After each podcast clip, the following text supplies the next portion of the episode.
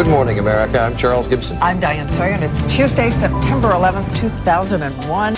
It is beautiful outside. Perfect September day with lots of sunshine. Oh, would you look at Washington, huh? I'm going outside today. Other than that, it's kind of quiet around the country. We like quiet. It's quiet. It's too quiet. Is that American 11 trying to call? We have some planes. Just stay quiet and you'll be okay. We're returning to the airport. The pilot, everyone's been stabbed. They're in the back of the airplane. They're not. Oh, the hijackers are in the cockpit. Oh, no. Okay, we just lost connection.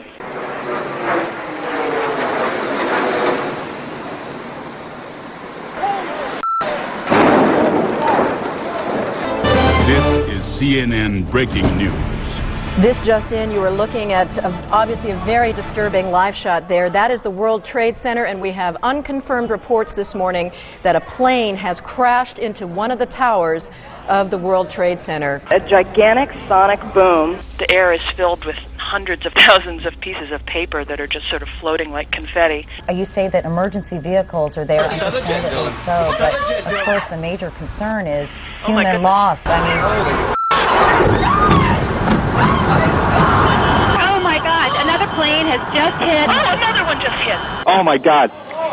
My God. Why do you say that was definitely on purpose? Because it literally blew itself into World Trade Center. Early reports are that at least one of those planes was a hijacked American Airlines plane en route from Boston to Los Angeles. Thousands of people that have been running from inside these buildings were blanking dying when asked what was happening and hung up. There was screaming and yelling in the background, and a follow up call was not answered. We heard a big bang, and then we saw smoke coming out, and everybody started running out, and we saw the plane on the other side of the building, and there was smoke everywhere, and people are jumping out the windows.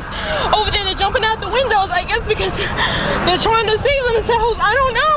Bodies started dropping from the top floors of the uh, tower closest to the highway. Obviously, they had two choices to be burned into, in flames or to uh, leap and end it all. It was quite tragic. And you're listening to the sounds of September 11th, 2001. This is Our American Stories. That first plane crash, the first plane crash happened about 10 minutes before newly elected President Bush arrived at Booker Elementary School, the first black school in Sarasota, Florida. At 9:05 a.m., White House Chief of Staff Andy Card whispered into Bush's ear, quote, "A second plane has hit the second tower. America is under attack." Let's go to President Bush's first press conference immediately following the second attack. David, we're going, David, we're going to have to cut you off. President Bush is speaking. Ladies and gentlemen, this is a, a difficult moment for America. Uh, today, we've had a national tragedy. Uh, two airplanes have crashed into the World Trade Center in an apparent terrorist attack on our country. And have ordered that the full resources of the federal government uh, go to help the victims and their families and, the, and to conduct a full-scale investigation to hunt down and to find those folks who committed this act. Terrorism against our nation will not stand. And now, if you join me in a moment of silence.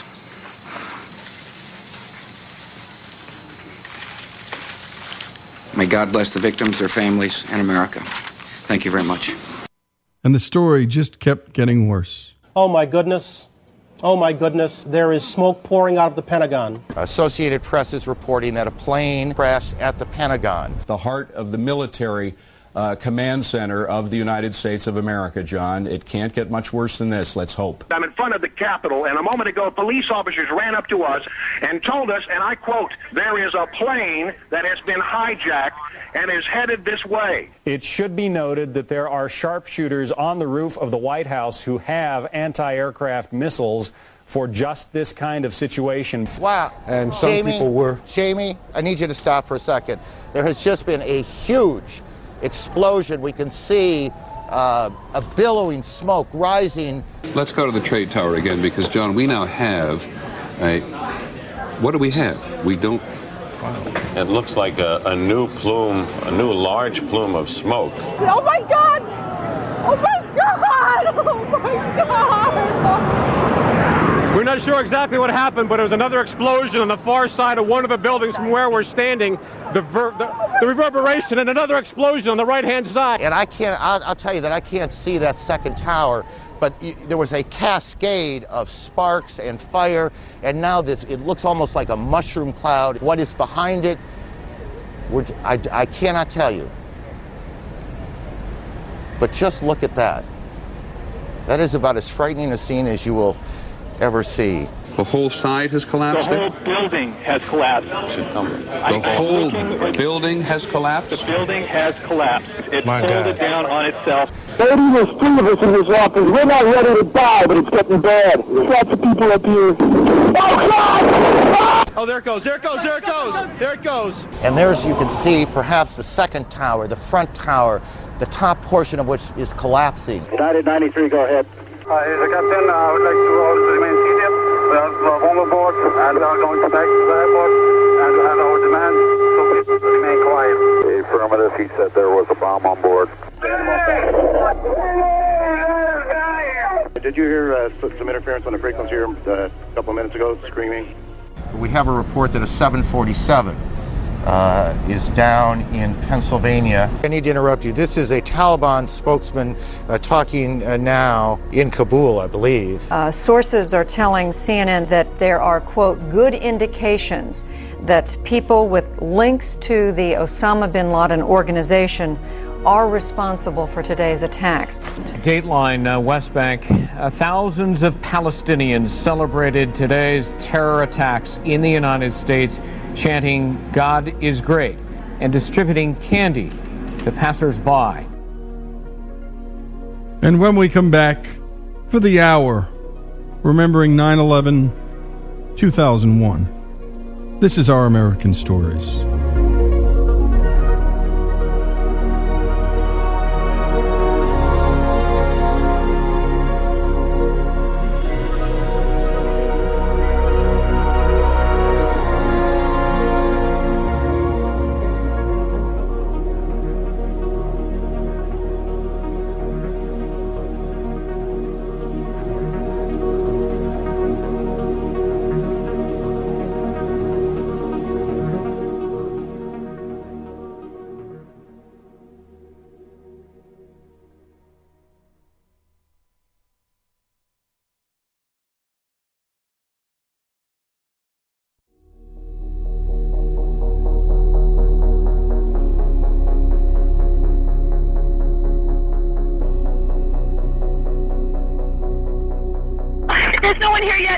Completely engulfed.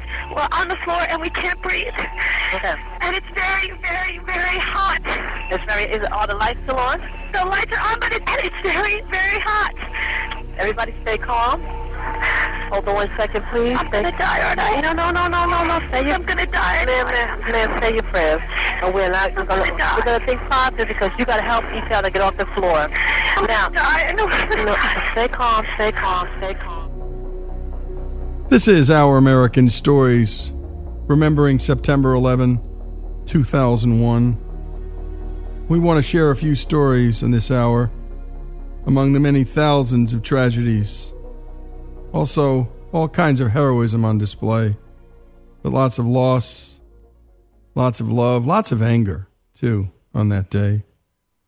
And here's Jay Jonas of the Fire Department of the City of New York. On September 11, 2001, I was the captain of Ladder Company 6 in the Chinatown section of Lower Manhattan.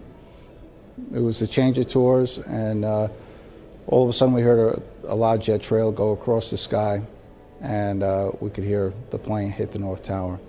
Uh, we responded, and uh, we arrived at the uh, North Tower of the World Trade Center. As we were responding in, we could see uh, large gaping holes and you know, two sides of the uh, North Tower with uh, smoke and fire coming out under pressure.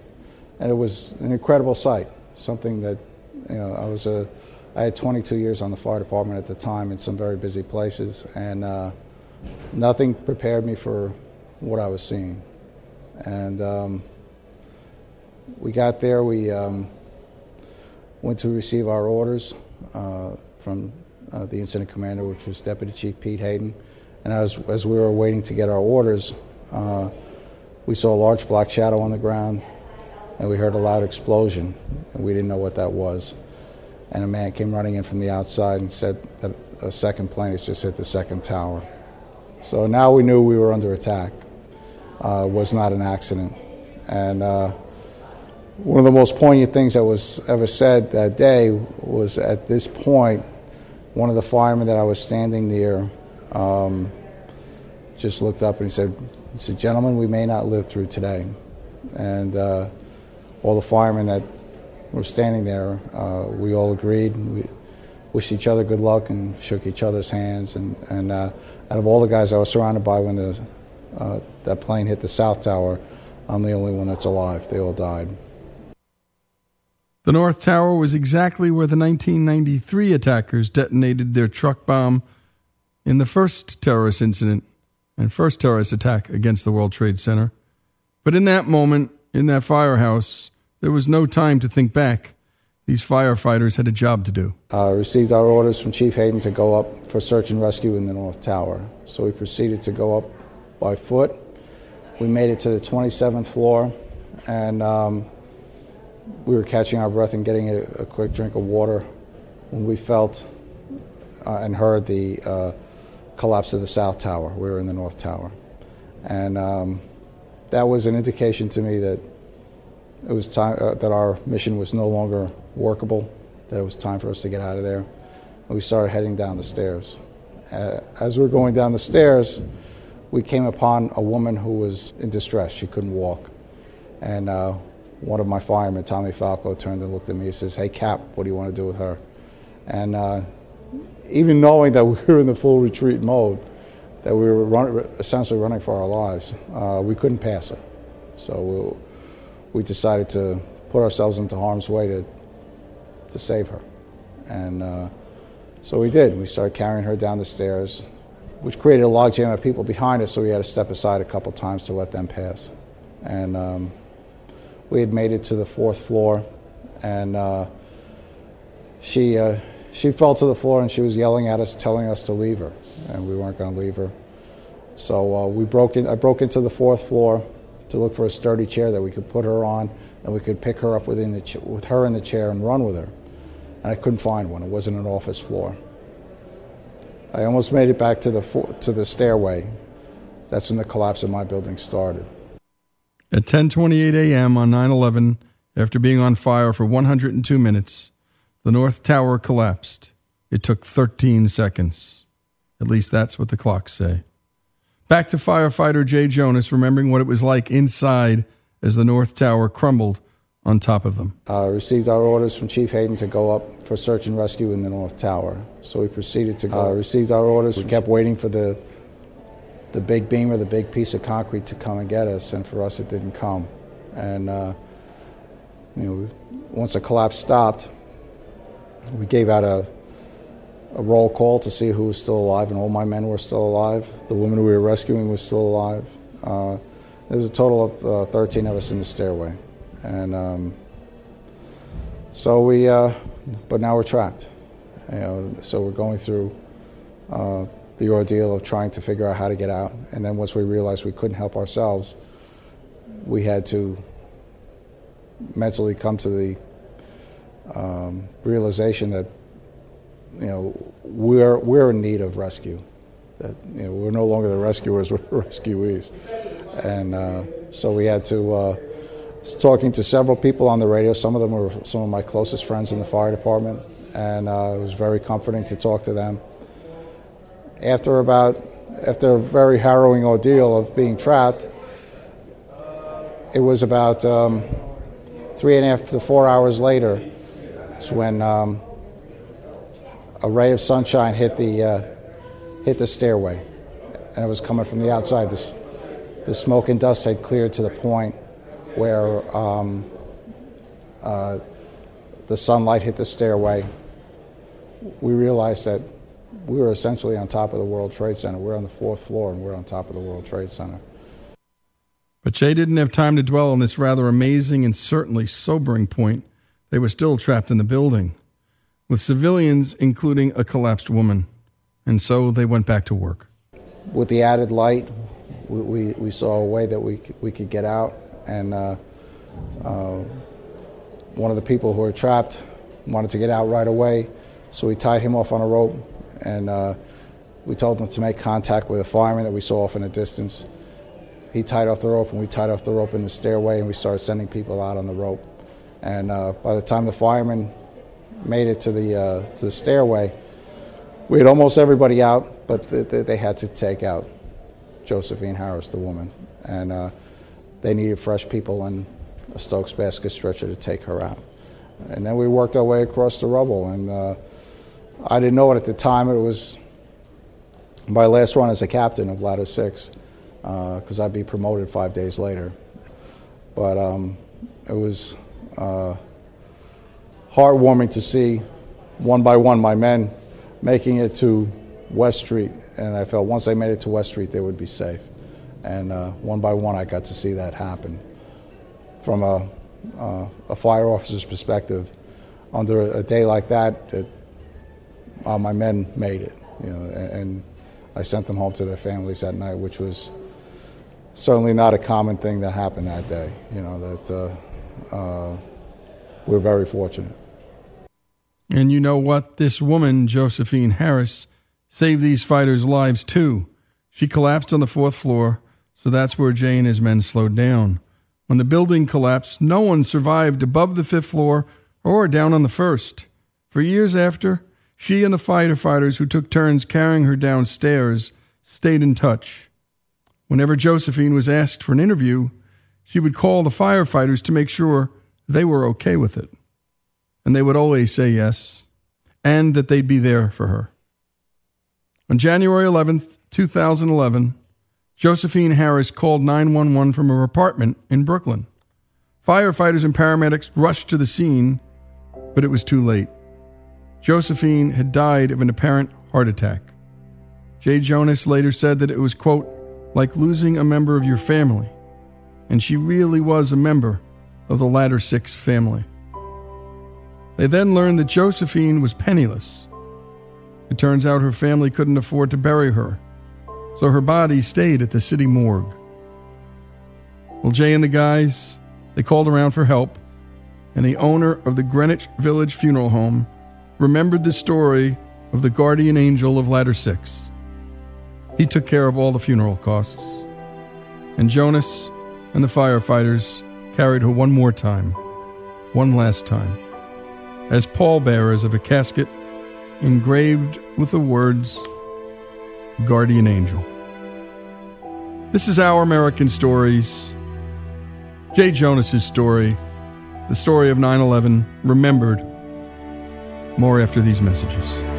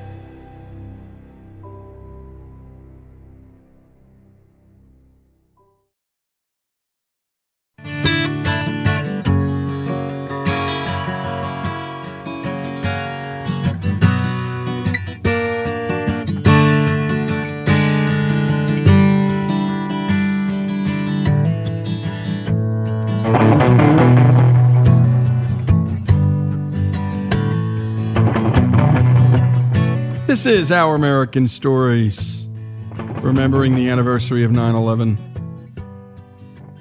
Many companies and families lost loved ones that day. I lost one of my best friends, co captain of my high school basketball team for two years. There was nothing we didn't do together for so many years. Paul Biatini. There was one investment company that lost 658 of its 960 employees. Before that day, Cantor Fitzgerald hadn't been all that well known beyond Wall Street. However, after 9 11, it was known as the business to have lost the most employees on 9 11. Quote, We have death fame, CEO Howard Lutnick said. A few days after the horrific event, Lutnick participated in an emotional interview. He didn't just lose all those employees, by the way. One of them was his brother.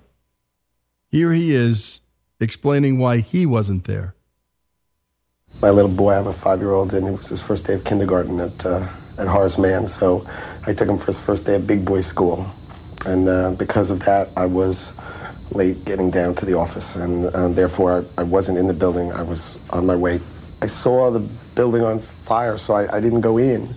Um, but I stood, I, stood at the door um, off, of Church Street, um, where there were flags there, and I stood at that door, um, and people were coming out, and I was yelling at them, you know, to run and get out and uh, there were police sort of around me um, yelling at people, telling them to get out, and, and I would ask them what floor they were coming from, what floor they coming from. Someone would say 55, and I'd scream, we have 55, and because I kept wanting to get up the building, and well, my brother, my brother was on the 103rd floor. He worked, he worked for me, and um, he worked at Cantor, and uh, he, he called my sister. Uh, just after the just after the plane hit, and he told her that um, he said that the smoke was pouring in.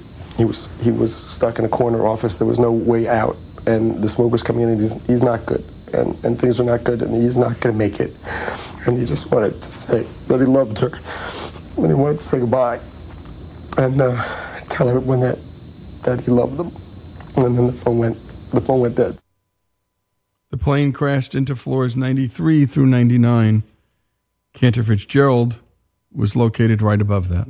101 to 105, the top floors of, of number one World Trade Center, the, which they call now the North Tower. I got to the 91st floor, and I knew if I got one employee, one, if one person came down from that floor, then I know that there had to be others. There would be others behind them. There would be others going out other doors that, that would be good. But I got up to 91, and then I heard this sound. It sounded like another plane was going to hit the building, and was it, but it didn't sound like it was far away. It sounded like it was like right where the ceiling is above us. It was so unbelievably loud, and someone screamed out, "Another one's coming!" So I just turned around and ran, and I and I was running. I it was it was number two World Trade Center collapsing. So I'm I'm, I'm standing underneath a building like an idiot, um, and I start running, and I'm trying to get ahead of the smoke, and then the smoke comes around the corner on Trinity Church where I ran and knocks me down underneath a truck, and I'm sitting there in this black, the blackest black that can ever be.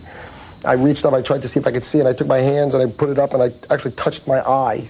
I, I couldn't see my hand. I could feel the particles in the air. They were they were like this big. I could feel them going in, and I wasn't. I couldn't think to like pick up my shirt and put. I was just, I was just sitting there thinking, I, I can't believe it. I can't believe by standing there I died. So I just start walking. I just start walking straight, and I just walk straight, and I just keep walking straight. And I called my wife four hours later, and she was hysterical, crying, and so I understand why it took lots of people a long time. I, I was, I'm a pretty together person, and I, four hours I walked. I just walked north. I just kept walking. And he just kept walking. All the Cantor Fitzgerald companies are connected by speakerphone, so there were voices heard from the tower amidst the chaos. Yeah, we have you know a speakerphone because all our offices are connected in our equity business. They're um, they're all connected to each other because they talk to each other all day. And they heard them saying, you know, we need help, we need help, we need help. Uh, it wasn't, it, it, wasn't screams. It was, there was nowhere to go. You couldn't go down, you couldn't go up. There was nowhere to go. But I don't know of a single one of my employees who got down. Zero. Zero, and it's really sad. But I think we're all pulling together with a view that we want to make things happen for them. We, we need to take care of them. We need to figure out how to take care of them and give them more, take care of them. And I think it's going to be a different kind of drive than I've ever had before. It's not about my, it's not about my family. I get to kiss my kids. I get to kiss my kids tonight. But other people don't get to kiss their kids. And I just have to help them. And I think, I think what's amazing, and I think it's amazing, you have 300 people. They lost all their friends. They lost the person to their left. They lost the person to their right and they call me up and they say, I want to go to work. I said, why do you want to go to work? Let's just go to funerals. And they go, no, no, I want to go to work. I can't stay home. I can't stay home. I have to make, I have to work. I have to do something. And so they, they actually wanted to try to figure out how to be in business. It's unbelievable. It's it doesn't make any sense. But the, the the reason they want to be in business, and there's only one reason to be in business, is because we have to make our company be able to take care of my 700 families.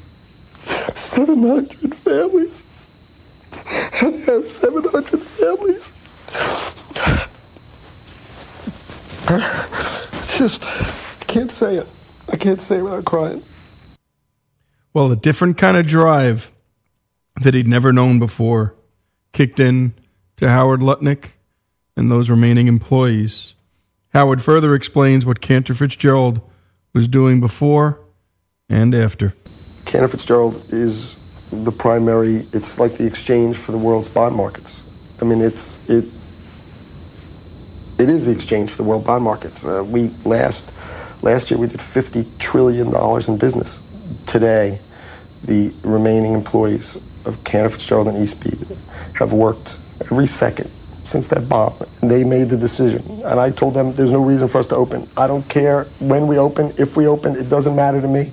And they collectively, 250 of them, collectively voted that they were going to open the markets. And this morning, at 7 a.m., those people opened for business, not to, to make money, not to, but they did it because they thought if the if the Fed and the Treasury wanted it to be open, it was important enough for them to show strength for America and for these markets, then they were going to do their damnedest to get it open, and they did. And it, I, I voted against it. I said, why? I, I don't want you to work. I want you to go home and kiss your kids and, and hug your families. And but they, it's them. They wanted, they wanted to do it. Maybe for themselves, maybe for the, their friends who they lost. But so right this second, it, our electronic systems are running around the world, and it's, I don't know. Maybe it's a miracle. Maybe it's because these people are just, they're unbelievable. I think you can only be a good boss if you have the right people. And I'm glad they chose to be with me, but I'm the saddest person in the world that they chose to be with me.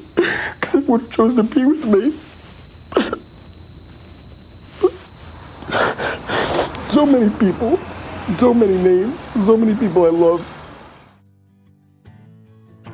So many people we all loved. Again, that's Howard Lutnick, uh, the CEO of Cantor Fitzgerald. They lost so much, but they did go back to work, and here's why. After 9 11, the Cantor Fitzgerald Relief Fund was established. All those people went back to work for a cause, a big cause. They have distributed more than $180 million to the family of Cantor Fitzgerald, one quarter of the firm's profits. What a great American story. What a sad American story. Cantor Fitzgerald's story, Howard Lutnick's story here on Our American Stories 9 11 Remembered.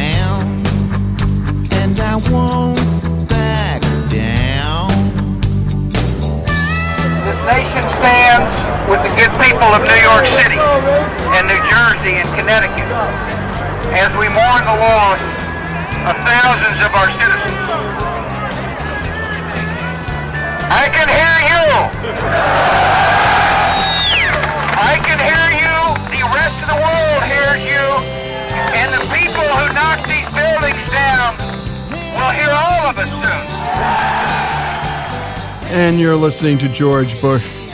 Those words will go down in history. And you're also listening to Tom Petty performing on September 21, 2001, in a very special tribute put on by Fox, ABC, NBC, and CBS, a musical tribute called America A Tribute to Heroes. And my goodness, what a lineup of stars that night! It was everybody. And music has the ability to just heal and bring people together. And it was Bruce Springsteen and Stevie Wonder and U2 and Faith Hill, Petty, as you just heard, Enrique Iglesias, Neil Young, Alicia Keys, Billy Joel, the Dixie Chicks, Mariah Carey, Bon Jovi, Sheryl Crow, Sting, Paul Simon, Celine Dion, Willie Nelson. It was a remarkable, remarkable night of music. And I think the whole country watched it and just shut up and listened. And it was beautiful. And no talking by the musicians, almost none. They just played. So let's go back there because we love music here on Our American Stories. Let's take a listen to Mr. New Yorker himself, Billy Joel. Some folks like to get away, take a holiday from the neighborhood, have a flight to Miami Beach or Hollywood. Me, I'm taking a Greyhound on the Hudson River line. I'm in the New York state of mind.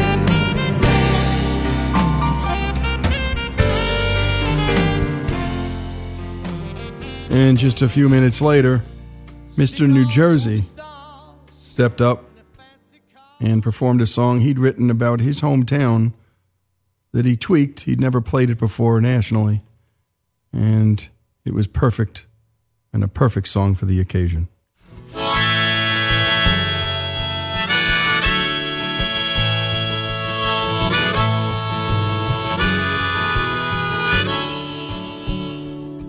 It's a prayer for our fallen brothers and sisters. There's a blood red circle the cold dark ground, and the rain is falling down.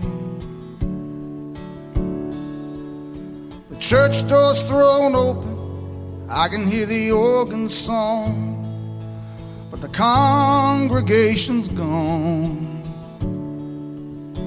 My city of ruin. my city of ruin.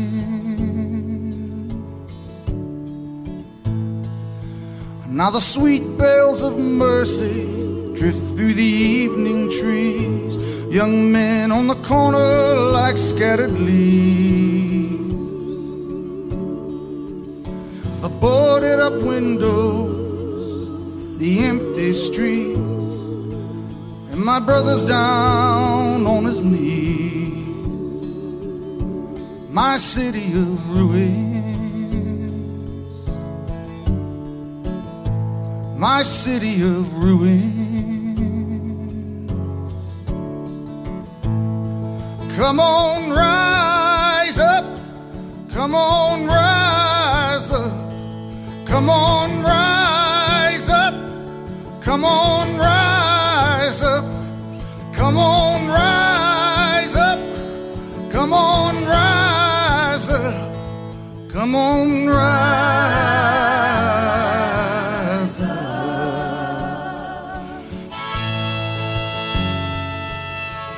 And perhaps the best song written about 9 11 was by Alan Jackson. He wrote it, he sang it. Where were you when the world stopped turning? And I remember where I was. And I remember Alan talking about that song once in an interview, and he had said it made everybody reevaluate their lives. Well, I reevaluated mine. I was an inveterate bachelor dating a great girl. And I ended up proposing to that girl and getting married to her. And she was in the same place. She thought she'd never settle down. And the same thing happened to her, to us. And we've got a beautiful daughter. And I think 9 11, well, that was the reason for it. It made a lot of us grow up. And so, closing out this hour, where so many perished, and my goodness, 2,606 were killed at the World Trade Center. 125 at the Pentagon, 265 in all four planes. On Flight 93, 40 civilians were killed. 2,996 Americans altogether perished. Friends, family, lovers, employees. And, well, here on Our American Stories, we'll always remember this day in history. And so let's close it out with Alan Jackson. And again, no one sang it better, no one wrote it better. Where were you when the world stopped turning?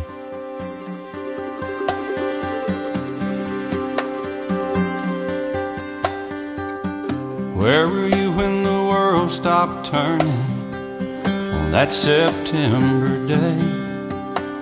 Were you in the yard with your wife and children or working on some stage in LA? Did you stand there in shock the sight of that black smoke rising against that blue sky? Did you shout out in anger and fear for your neighbor? Or did you just sit down and cry? Did you weep for the children who lost their dear loved ones? Pray for the ones who don't know.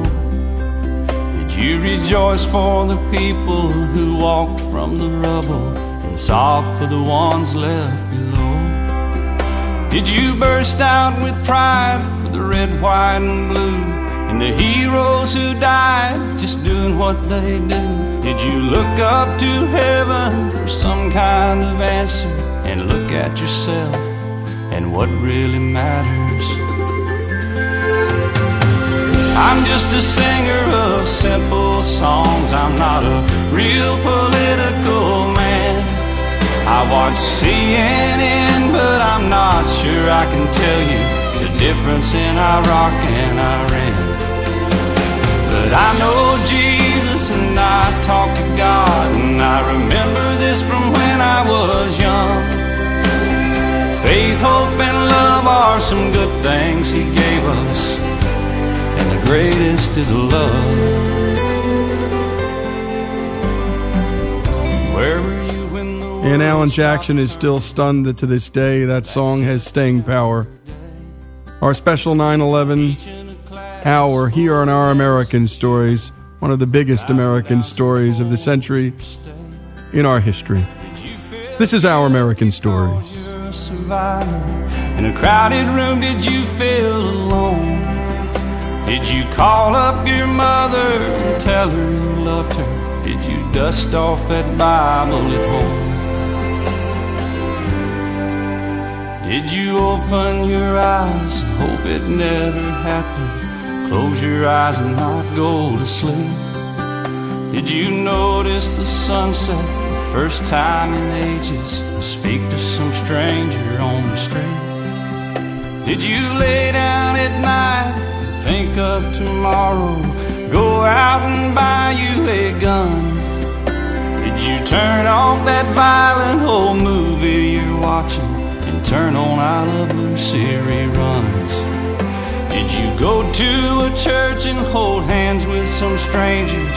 Stand in line and give your own blood? Did you just stay home and cling tight to your family? Thank God you had somebody to love. I'm just a singer of simple songs. I'm not a real political man. I watch CNN, but I'm not sure I can tell you the difference in Iraq and Iran. But I know Jesus and I talk to God, and I remember this from when I was young.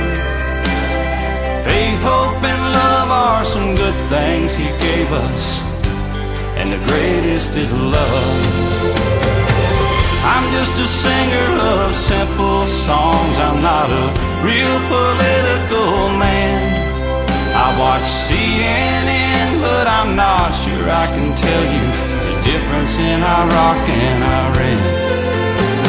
But I know Jesus and I talk to God, and I remember this from when I was young. Faith, hope, and love are some good things He gave us, and the greatest is love. And the greatest is love. And the greatest is love.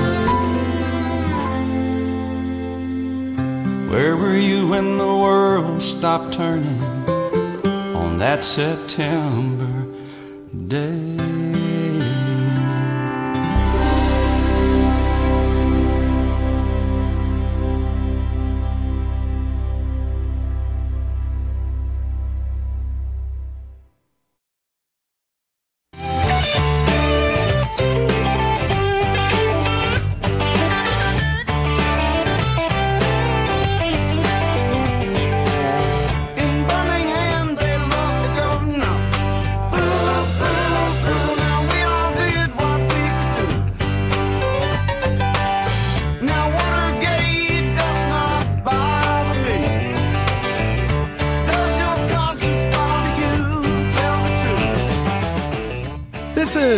Habib, and this is Our American Stories, and we're listening to the iconic Southern rock band Lynyrd Skynyrd and their classic song, Sweet Home Alabama. And for the hour, we're going to talk about one of Alabama's greats.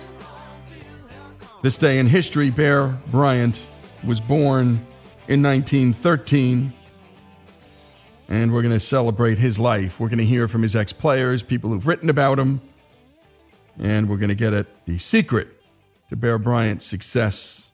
And that word character will appear again and again. And our This Days in History, as always, are brought to us by the great folks at Hillsdale College, where you can go to learn all the things that matter in life, all the things that are beautiful in life. And if you can't get to Hillsdale, Hillsdale will come to you with their free and terrific online courses. Go to hillsdale.edu. That's hillsdale.edu. And by the way, they love to teach and talk about character and virtue a lot over there at Hillsdale, which makes them different than all the other colleges in this country. In an episode of Law and Order, the late actor and U.S. Senator Fred Thompson let his fellow New York prosecutors know that if it weren't for Osama bin Laden, September 11th would properly be remembered for being Bear Bryant's birthday. On the day of his funeral, the state of Alabama came to a complete stop. Let's take a listen to a local TV station reporting that day. The motorcades came perhaps one of the most loving tributes to the legendary coach. As the four mile long procession made its way along the interstate, large crowds gathered to pay their last respects. Some wore the traditional crimson and white in honor of the man they consider a hero. Many carried signs expressing a heartfelt message. a sad day for uh, all Alabamians uh, because uh, uh, he uh, meant something, you know, to every one of us, I think. Every mile along the motorcade's route, the crowds grew larger. Hundreds of cars lined the interstate as the procession drew nearer to Elmwood Cemetery. Three churches in Tuscaloosa filled to capacity for the services. Thousands of cars and trucks pulled to the side of I 2059 as the funeral procession moved to its final destination, as we just heard in that report, Elmwood Cemetery in Birmingham. By the way, folks still go there to pay tribute to this man. News accounts estimated that nearly 250,000 Alabama residents lined roads and overpasses along that 55 mile route. That's approximately 12% of Alabama's total state population to pay their respects. Here's player John Croyle, who was at the funeral service. And by the way, he played on three SEC championship teams for Coach Bryant and won a national championship in 1973. Let's listen to John. what happens is uh, even when at the funeral, uh, all of us that had played, they had a roped off area, and not one of us cried. And that wasn't because of anything other. It's just even in his death, he still influenced us, and it was you celebrate life. You don't cry that I'm gone. Yep. And we were all sad because he had. Uh, there's there's three kind of people you're going to meet: people that impress you, people that impact you, and people that inspire you. You know, and Coach Bryant obviously was impressive, and he impacted. But greatness I, I mean, I wasn't any good, but Coach Bryant made me think I was. Boy, he made a lot of players think they were good and led Alabama's Crimson Tide football team to six national championships. And six of his Alabama teams were ranked number one. He wasn't just a coach, former USC coach John McKay said of Bryant. He was the coach. As another college football season begins, by the way, it is worth looking back at the life of this larger than life man. His nickname was Bear, said Joe Namath, who played at Alabama for Bryant. Now imagine a guy that can carry that nickname, Bear. By the way, here's what Joe Namath, who played again for the great Bear Bryant from 1962 to 1964, won a national championship in 64. Here's what he had to say generally about Coach Bryant. I would uh, describe him as a friend, as a mentor, as uh, a man uh, that was stronger than me that I wish I could be like him in a lot of ways. Uh, he's a hard worker, and uh, he wasn't always right, but uh, he, he wouldn't mind saying when he was wrong either, you see. The way he worked, the way he demanded things out of his players, uh, it wasn't a democracy, you know. You had to do it his way. His way was the best. I mean, he had proven that prior to coming to Alabama, Texas A&M, Kentucky, you know, Maryland. So uh, we believed in him. And Coach Bryant had a way of getting more out of the gifted guys, trying to get more out of the gifted guys, and appreciating the guys. When I say gifted, Coach Bryant appreciated effort, boy. He appreciated the guys that uh, weren't as gifted uh, athletically as some of the other guys, but worked hard. Work, hard work. That's going to be a core theme as we continue. And when we come back, we're going to hear more about the roots of this work ethic. Where did it come from? Where did Paul Bear Bryant come from? Where was he born? What were the circumstances of his life? Because, my goodness, when you hear his story, hear where he came from and, and from what he sprang and from where he sprang. By the way, a little patch of earth in Arkansas that almost nobody's ever heard of.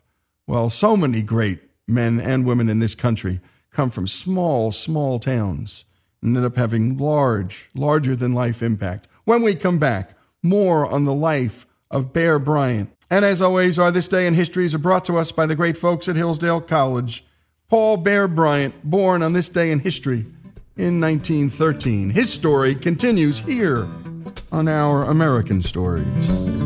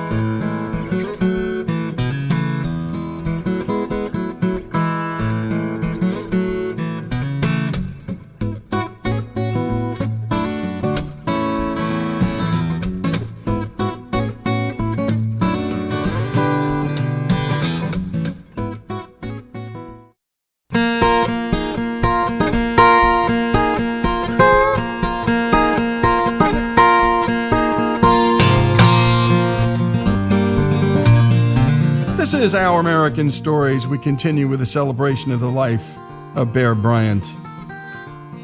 The craggy faced coach roamed the Alabama sidelines in his houndstooth hat for 25 years, but his legacy wasn't just about wins. It was the impact he had on thousands of athletes he coached, and we're going to hear from a whole bunch of them throughout this hour. And by the way, when you hear from them, it's sometimes 30, 40, uh, 45 years later, and yet these grown men are talking about things as if it had happened yesterday. Bryant was born in Moro Bottom, Arkansas, a town so small that the town a few miles down the road, Fordyce, was considered a big one with a population of 3,200. He was the 11th of 12 kids, three of whom died as infants. His family was poor. Bryant's father was a farmer, while his mother, Ida May, tended to the family. His dad became ill when Paul was a toddler, forcing his wife to run the farm. Work became a fact of life for the Bryant children. Bear was big, eventually growing to six feet four. He later recalled acquiring his nickname as a teenager in high school when he accepted a dare to wrestle a bear. He also remembered having an inferiority complex when he was a young man, all, of course, from growing up so poor and so isolated. He was heckled. As a tackle at the Fordyce High School football team, Bear walked away with all state honors and a scholarship to play at, of all places, his home state's arch rival, the University of Alabama. It was there that Bryant developed his appetite for winning. His team won 23 games and lost only three when he was a starter. Alabama won a national championship in 1934 and beat Stanford in the 1935 Rose Bowl. Luckily for college football fans everywhere, Bryant didn't have the talent to play in the NFL. He joined the Navy after Pearl Harbor, and after completing his service in 1945, did what God created him to do lead boys in battle on the gridiron and turn them into men. After bouncing around the South for a dozen years as a coach with three football programs, Maryland, Kentucky, and Texas A&M, Bryant got the call he'd always dreamed of and returned to his alma mater. Quote, "It was like when you were out in the field and you heard your mama calling you, calling you to dinner," he explained at his joy of returning to Alabama. Mama called, Bryant told reporters.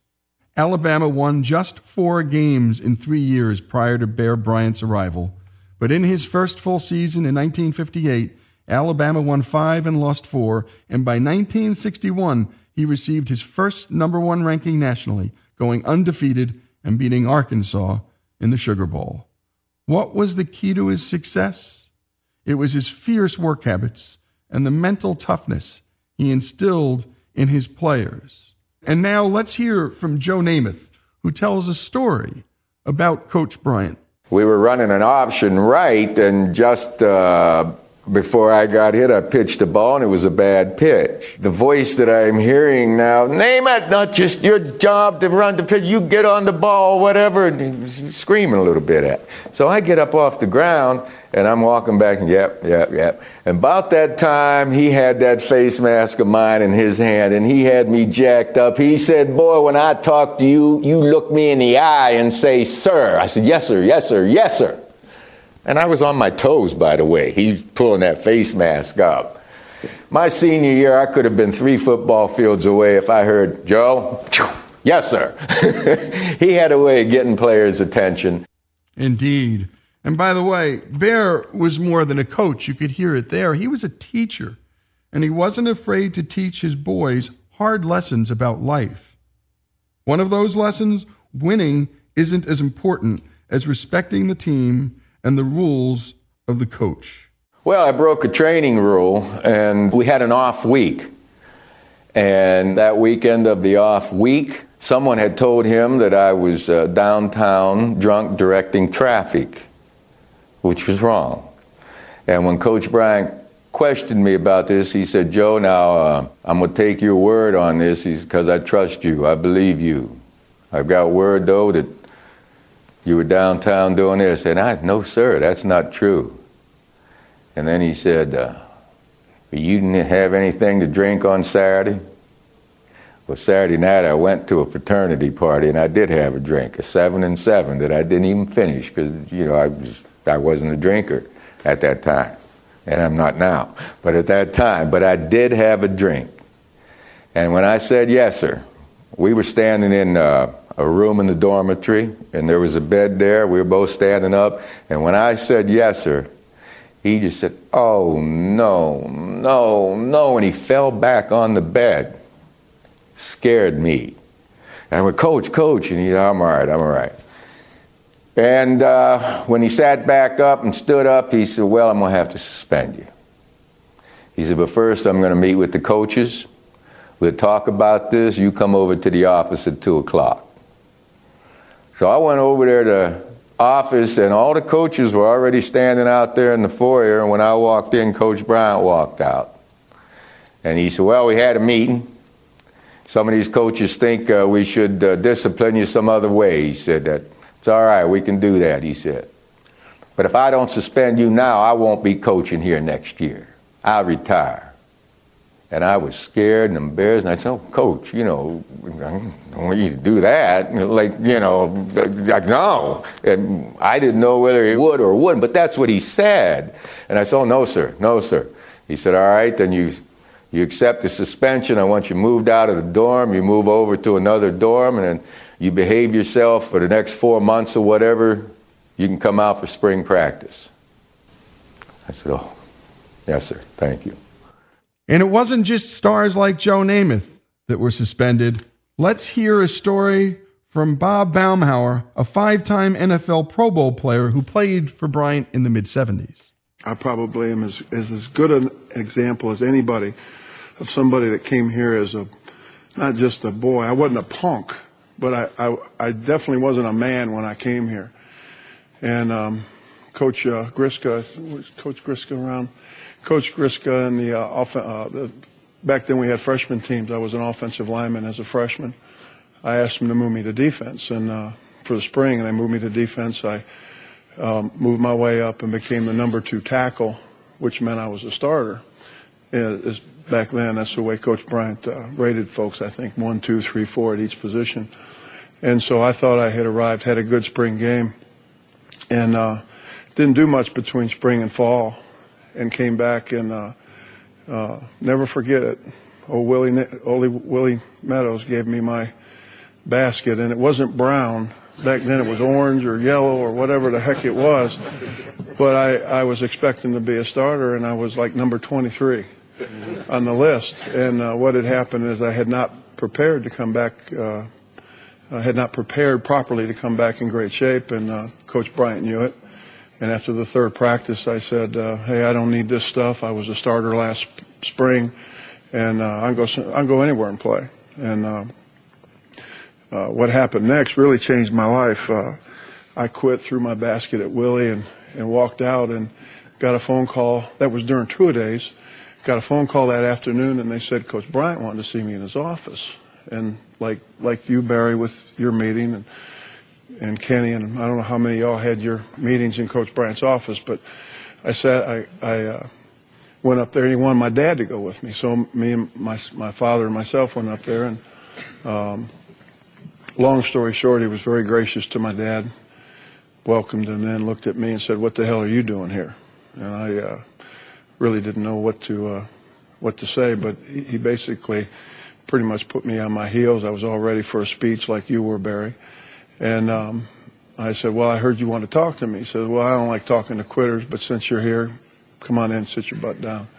And um, yeah, but but what happened in that meeting, y'all? Uh, he changed my life because before I came to the University of Alabama, I didn't care about being the best.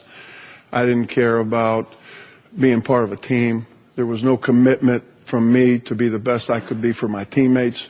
And what Coach Bryant did in that meeting is went down 22. He went over.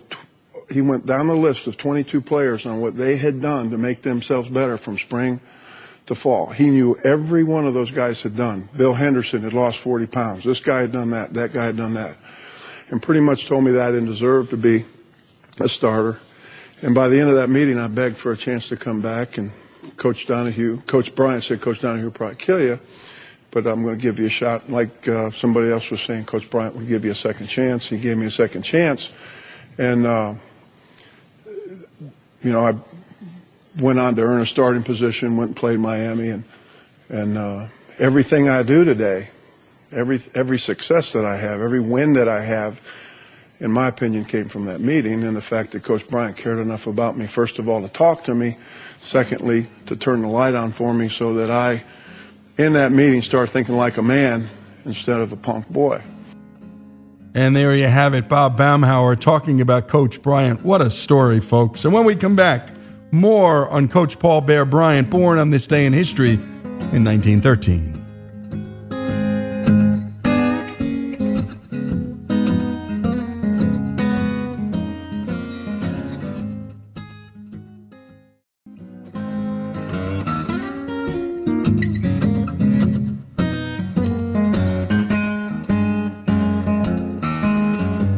Every success that I have, every win that I have, in my opinion, came from that meeting and the fact that Coach Bryant cared enough about me, first of all, to talk to me, secondly, to turn the light on for me so that I, in that meeting, start thinking like a man instead of a punk boy.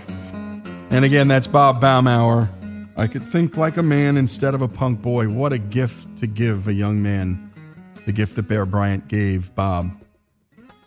And by the way, Bryant was a tireless worker who led by example. He rose at 5 a.m. and didn't stop until late at night. Quote, It's not the will to win that matters, Bryant often said. Everybody has that. It's the will to prepare to win that matters.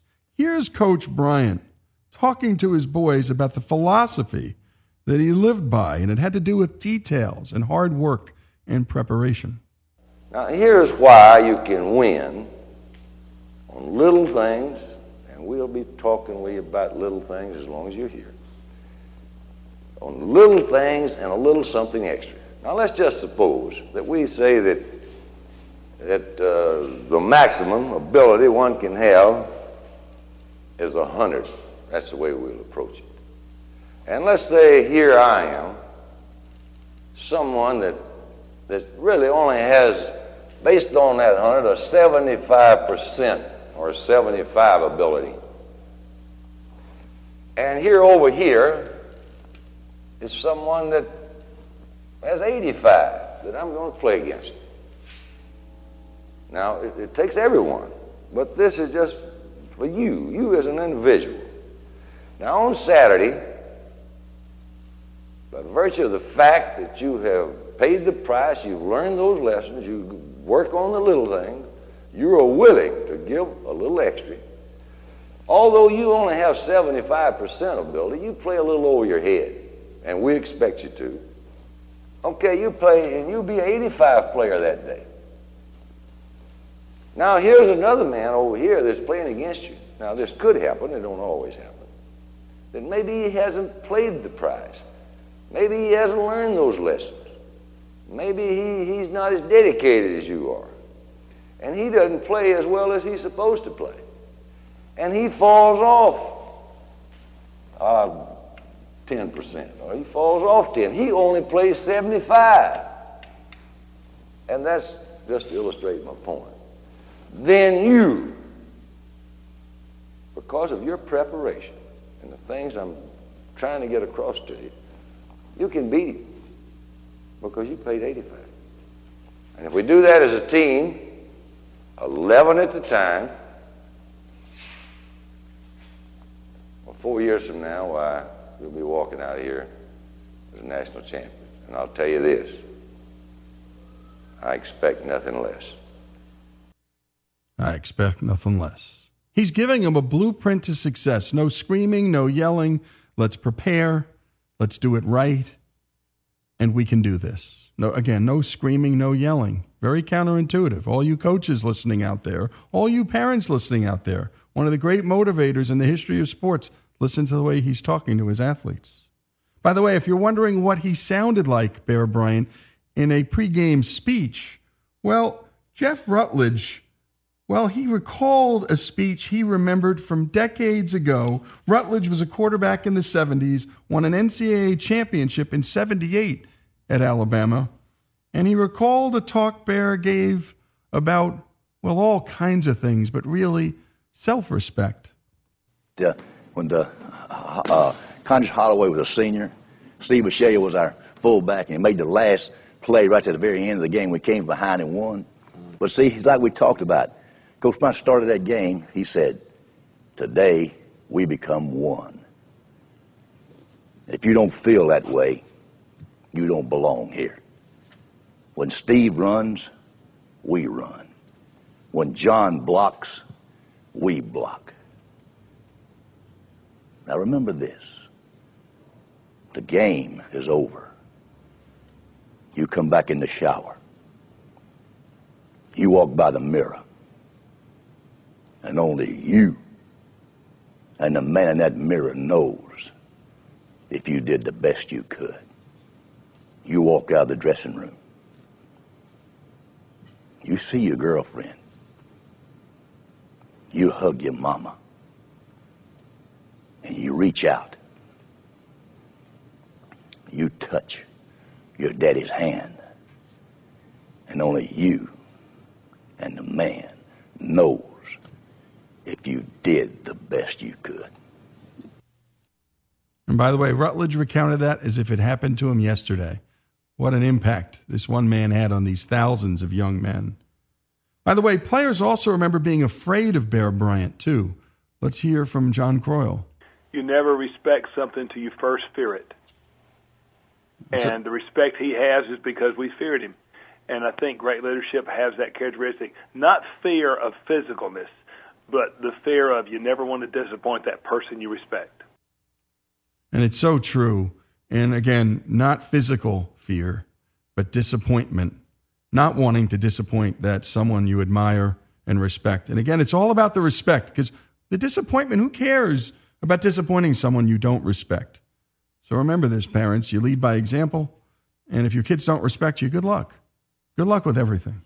And as we come to the close of this celebration of the life of Bear Bryant, Many books have been written about the man, but one of the best is Bear Bryant on Leadership by Pat Williams, co founder of the Orlando Magic, friend of this show, and author of nearly 90 books on leadership. Here's Pat Williams. I'm going to close by the closing paragraphs of the book from uh, Grant Teaff, the longtime football coach. Uh, in early January of 83, Coach Bryant attended our national coaches convention at the Biltmore Hotel in L.A. After the awards luncheon, I was sitting alone at a table going over my notes for an afternoon presentation.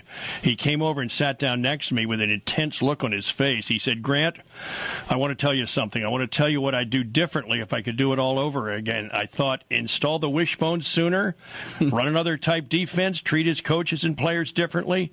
Then he said to me, Grant, I would let everybody know that I'm a Christian. I am one, and I didn't tell them. I am one and I didn't tell them. A regret of Bear's, a big one. And by the way, Bear Bryant was married to his college sweetheart, Mary. They had two children and they had four grandchildren. Bear Bryant died of a heart attack only 37 days after retiring. But his legacy, well, it lives on, and not just in the stadium that bears his name in Tuscaloosa, Alabama, or the statue that stands in front of that stadium. He lives on in the hearts of the young men he coached who are now grown men, so many of whom you heard from here today. He changed their lives because he challenged them to be the best players they could be, to be the best men they could be. And again, that Bob Baumhower story and that Joe Namath story, Kenny Stabler, a similar story about, well, challenging the coach and getting benched. A Hall of Famer benched and had to earn his way back onto the starting lineup. And again, you listen with the love and reverence of these grown men decades after having had full contact with this man. Bear Bryant, remembered here on our show, celebrated his birthday Born on this day in history in 1913, and as always, our This Day in Histories are brought to us by the great folks at Hillsdale College who teach all the things that matter in life, all the things that are beautiful in life, and by the way, they just happen to teach things like character and virtue, things that some believe are passe, but everybody knows really in their hearts aren't. And if you can't get to Hillsdale, Hillsdale will come to you with their free and terrific online courses. Go to Hillsdale hillsdale.edu. That's hillsdale.edu. And by the way, the president of the college, Larry Arnn, he's an Arkansas boy too. And you can't take the Arkansas out of the man. Bear Bryant's story here on Our American Stories.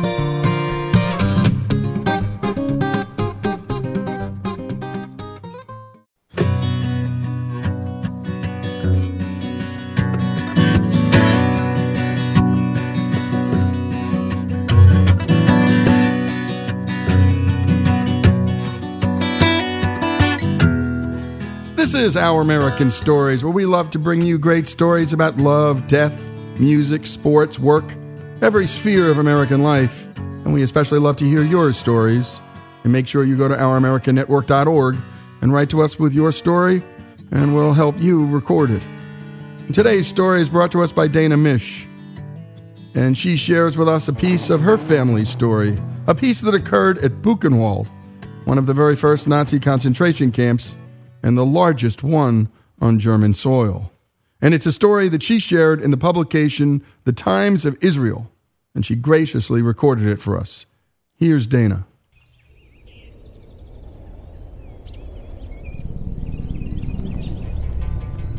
A few months ago, I stood at Buchenwald in a large open field that was covered in an endless expanse of rocky gray gravel. The ground that I gazed at before me was where the barracks once had been. On that unnaturally humid and sunny afternoon, thunder ominously clapped from heavy storm clouds that loomed off in the distance. The skies certainly echoed my state of mind. As for anyone that visits a concentration camp, it was a particularly sobering and gut wrenching experience. But for me, it was more than just emotional, it was personal. Why was I there?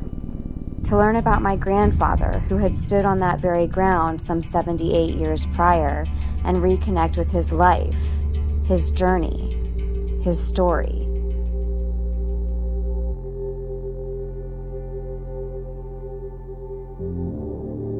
The morning after Kristallnacht, at the age of 25, my grandfather was arrested by the SS and taken to Buchenwald as a part of the special pogrom, the first ever mass deportation and internment of Jews at that camp. He arrived on November 13, 1938, before the barracks were even built.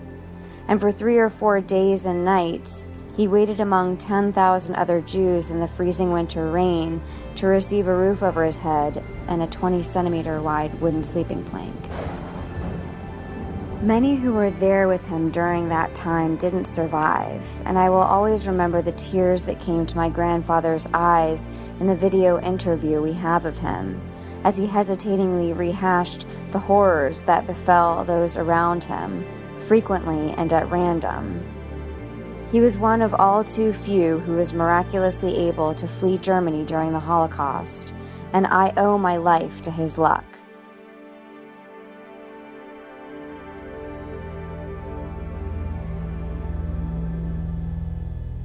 But his journey wasn't over when he got to the United States. Mere weeks after officially becoming an American, he was drafted into the Army. He was shipped off to Europe, back into the eye of the storm, just five years after his time at Buchenwald. And as a soldier in a replacement depot, despite only having gone through basic training, no infantry training, he was nevertheless thrown into combat during the Battle of the Bulge. He fought against the Nazis with the ultimate goal of invading his homeland and, yet again, narrowly lived to tell the tale.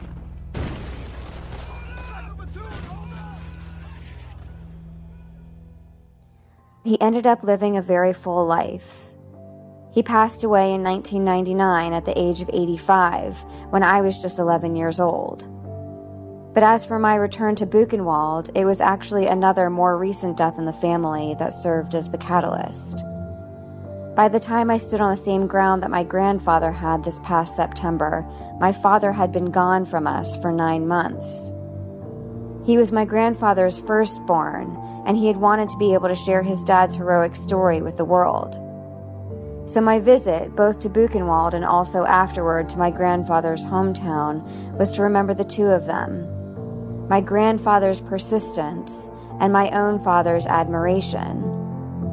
It was to pay homage to the sacrifices they made and the pride they held in raising a family, in continuing our lineage. The reasons behind my journey ebbed and flowed in my mind as I read a passage that was embedded in stone amongst the gray gravel I stood on at the camp. It read, So that the generations to come might know the children yet to be born, that they too may rise and declare to their children. As a member of the third generation of Holocaust survivors in the U.S., this struck a chord with me. Living now at a distance, both across generations and oceans, from the horrible tragedy that resulted from Hitler's Nazi regime, I had always felt somewhat detached from it.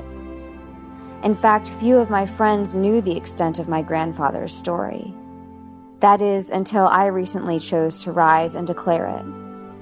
And now, as my own father's firstborn, carrying forward his lineage, it's something that I too am committed to rising and declaring for future generations as well.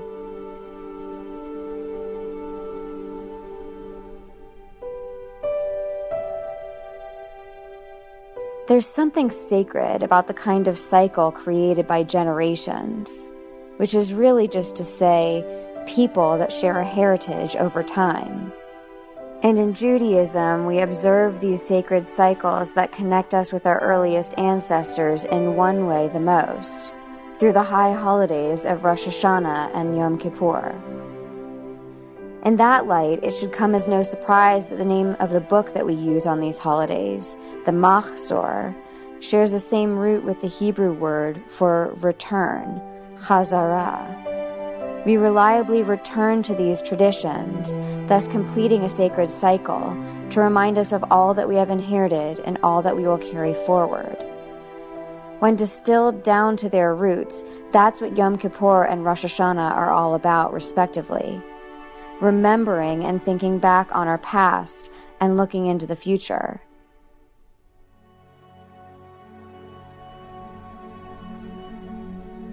As I stood at Buchenwald several months ago, on the ground that held all that it did, my present moment joined together the history that came before me and my future yet to come.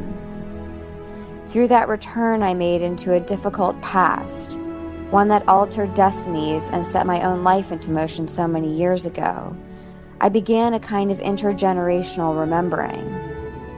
But I also felt that I began a kind of healing because in that moment, I realized that even though my grandfather and father were both gone, I still carried parts of them within me that I would perpetuate into the future. This year, my hope is that we can all make our own important returns, whether they're on foot or in our minds. Because when we seek out the source of who we are, we end up moving forward into the new year with the two things that have always kept us firmly rooted remembrance, and hope. And thank you for that, Dana.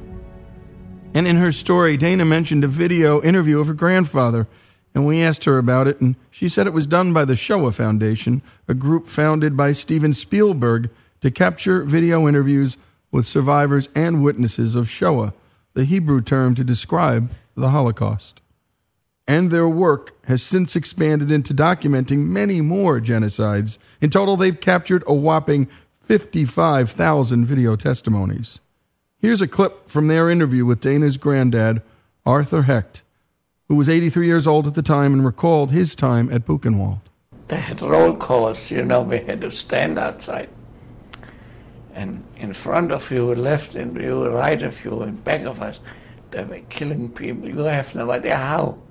You have no idea, with spades, with, you have no idea. That I pulled through was just a miracle. And here's one more clip of Arthur talking about why the Nazis allowed him to leave the concentration camp in its early days. Only because I could leave Germany at that time. When you could leave Germany, they let you out. And I had to sign that I leave within four weeks or three weeks. I leave to Germany. If not, I go back to the to the concentration camp again. Leaving wouldn't be an option later on. It's estimated that 240,000 prisoners went through Buchenwald, and 56,545 died there, a death rate of 24%. 8,483 of them were shot dead. 1,100 were hanged. 154 died from being used as human experiments, ranging from testing vaccines to determining the precise fatal dose of a poison. Two Austrian priests were crucified upside down. These are realities that most of us are unaware of. We know of these concentration camps as among the darkest moments in human history, but we don't truly know their stories and the stories of the people who were there. And here on Our American Stories, we're committed to telling those stories. The Americans who are here because of some of the great heroic things that happened, some just by luck, and also some of the memories of people who, well, didn't survive. All of it here on Our American Stories. And thanks to Dana Mish and the Shoah Foundation for sharing the Hecht's family story. And if you want to see two great documentaries, The Sorrow and the Pity and Shoah are outstanding. They're highly recommended here from this show. Again, thanks to Dana and her family. Their story here on Our American Stories.